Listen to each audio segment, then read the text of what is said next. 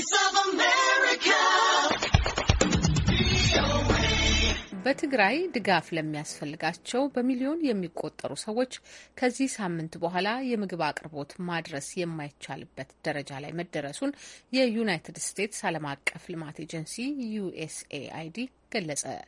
ይህ የሆነው የምግብ እጥረት በመኖሩ ሳይሆን የኢትዮጵያ መንግስት ሰብአዊ እርዳታና ሰራተኞችን እንዲሁም እርዳታ የጫኑ መኪኖችንና የአየር ትራንስፖርት እንቅስቃሴዎችን እያደናቀፈ በመሆኑ ነው ሲሉ የተቋሙ አስተዳዳሪ ሳማንታ ፓወር ከሰዋል።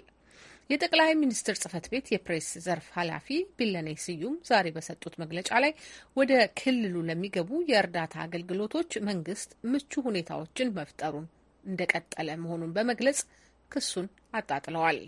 ኦቻ በበኩሉ በየቀኑ የሰብአዊ ድጋፍ የያዙ አንድ መቶ መኪኖች ወደ ትግራይ እንዲገቡ ቢጠበቅም በቀን የፍተሻ ሂደት የሚከናወነው ግን ለሰላሳ መኪኖች ብቻ መሆኑን አስታውቋል።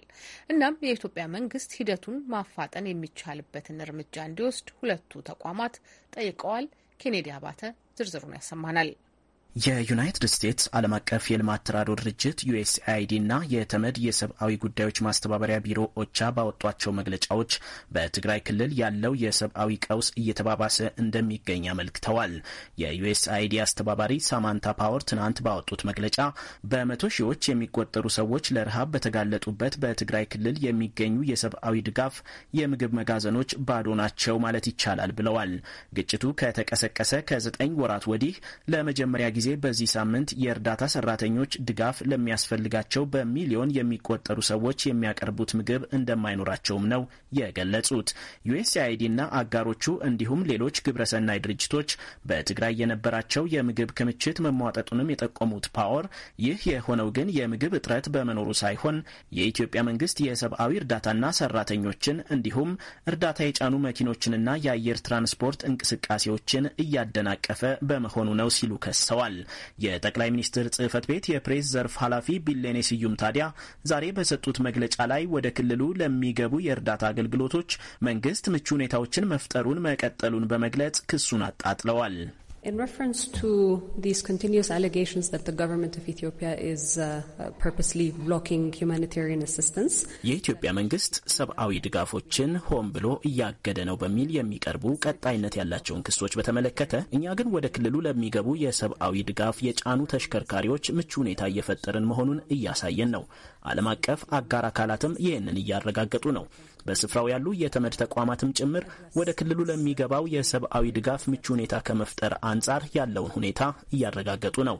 ለዚህ ቀጣይነት ያለው ትርክት ምላሽ መስጠት ያስፈልጋል። ምክንያቱም ሁኔታው እንደዚያ አይደለም ነው ያሉት። የጠቅላይ ሚኒስትር ጽህፈት ቤት የፕሬስ ዘርፍ ኃላፊዋ ይህን ይበሉ እንጂ ዩኤስአይዲ እና ኦቻ ባወጧቸው መግለጫዎች በበርካታ የፍተሻ ጣቢያዎች ላይ ተቀባይነት የሌላቸው መዘግየቶች እያጋጠሙ መሆኑን አስታውቀዋል። በተጨማሪም የእርዳታ ሰራተኞች ለእንግልት እየተዳረጉ እንደሚገኙ የዩኤስአይዲ አስተዳዳሪ ሳማንታ ፓወር የጠቆሙ ሲሆን ኦቻ በበኩሉ በየቀኑ የሰብአዊ ድጋፍ የያዙ አንድ መኪኖች ወደ ትግራይ እንዲገቡ ቢጠበቅም በቀን የፍተሻ ሂደት የሚከናወነው ግን ለሰላሳ መኪኖች ብቻ መሆኑን አስታውቋል። እናም የኢትዮጵያ መንግስት ሂደቱን ማፋጠን የሚቻልበትን እርምጃ እንዲወስድ ጠይቀዋል። የጠቅላይ ሚኒስትር ጽህፈት ቤት የፕሬስ ዘርፍ ኃላፊ ቢሌኔ ለዚህ በሰጡት ምላሽ የደህንነት ጉዳይ ለድርድር የሚቀርብ ባለመሆኑ መኪኖቹን የመፈተሽ ሂደቱ ቀጣይነት እንደሚኖረው ተናግረዋል። መንግስት በሂደቱ የሚያጋጥሙ እንቅፋቶችን ለማስወገድና ሂደቱን ለማቀላጠፍ ከአጋር አካላት ጋር እንደሚሰራም ነው የገለጹት። compromised. አካባቢው ያልተረጋጋ በመሆኑ ደህንነት ቅድሚያ የሚሰጠውና ለድርድር የማይቀርብ ጉዳይ ነው። በዚህም ምክንያት በፌዴራል መንግስት በተቀመጠው አቅጣጫ መሰረት የማጣራት ሂደቶች ቀጣይነት ይኖራቸዋል።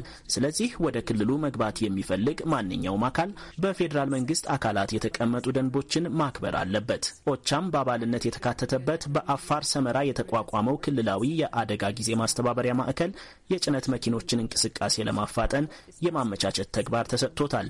በዚህ ሂደቱ እንቅፋቶች የሚያጋጥሙ ከሆነ ሂደቱን ይበልጥ ለማቀላጠፍ ከተባባሪ አካላት ጋር የምንወያይ ይሆናል ብለዋል። ባለፈው አንድ ወር ጊዜ ውስጥ የእርዳታ አቅርቦት የጫኑ 318 መኪኖች ብቻ ወደ ትግራይ ክልል መግባታቸውም ነው የተገለጸው። ይህም ከሚፈለገው ከሰባት በመቶ ያነሰ እንደሆነ የዩኤስአይዲ አስተዳዳሪ ሳማንታ ፓወር አመልክተዋል። በወሩ ወደ ክልሉ የገቡ መኪኖች ብዛት 318 መሆኑን የጠቅላይ ሚኒስትር ጽህፈት ቤት የፕሬስ ዘርፍ ኃላፊ ቢሌኔም የገለጹ ሲሆን በአፋር ክልል የተቋቋመው ክልላዊ የአስቸኳይ ጊዜ ማስተባበሪያ ማዕከል ሂደቱን ለማፋጠን እንደሚሰራ ተናግረዋል። በአማራና በአፋር ክልሎች የተፈናቀሉ ከ300 ሺህ በላይ ሰዎችም ድጋፍ እየተደረገላቸው እንደሆነ ጠቁመዋል። As of yesterday, August 19, 2021, the number of humanitarian trucks that have arrived in Mekelle has reached 318 trucks. እስከ ትናንት ነሐሴ 13 መቀሌ የገቡት የሰብአዊ ድጋፍ የጫኑ መኪኖች ብዛት 318 ደርሷል። በህወሀት ወረራ ምክንያት በአማራና በአፋር ክልሎች የተፈናቀሉ ከ300 ሺህ በላይ ሰዎችም በኢትዮጵያ መንግስትና በዓለም አቀፍ የምግብ ፕሮግራም በኩል የሰብአዊ እርዳታ እያገኙ ነው። በተጨማሪም በአፋር በኩል ወደ ትግራይ የሚጓዙ የጭነት መኪኖችን እንቅስቃሴ ለማመቻቸት ክልላዊ የአስቸኳይ ጊዜ ማስተባበሪያ ማዕከል ተቋቁሟል። እንዲሁም ለተፈናቀሉ ሰዎች የአስቸኳይ ጊዜ እርዳታ ለማስተባበርም ተችሏል።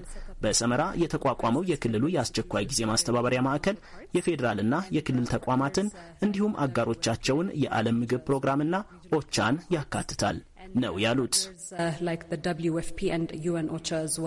የተለያዩ የሰብአዊ ድርጅቶች ለእርዳታ አቅርቦት መስተጓጎል የኢትዮጵያ መንግስትን ተጠያቂ ማድረጋቸውን ቢቀጥሉም መንግስት በበኩሉ የተናጥል ተኩስ አቁም አዋጁን አልተቀበለም ያለውን ህወሀትን ተጠያቂ ያደርጋል።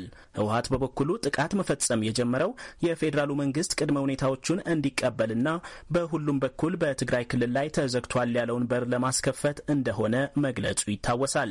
በትግራይ ክልል እስከ 900 ሺህ የሚደርሱ ሰዎች ረሃብ እንደተጋረጠባቸውና ከአምስት ሚሊዮን ሚሊዮን የሚበልጡት ደግሞ ሰብአዊ እርዳታ እንደሚያስፈልጋቸው የዩኤስአይዲ አስተዳዳሪ ሳማንታ ፓወር ገልጸዋል። በመሆኑም ሁሉም ወገኖች ሰብአዊ እርዳታ በአግባቡ እንዲደርስ ምቹ ሁኔታ እንዲፈጥሩና ግጭቶችን አስወግደው በድርድር የተኩስ አቁም ስምምነት ላይ እንዲደርሱ በድጋሚ ጥሪ አቅርበዋል። ለአሜሪካ ድምጽ ኬኔዲ አባተ አዲስ አበባ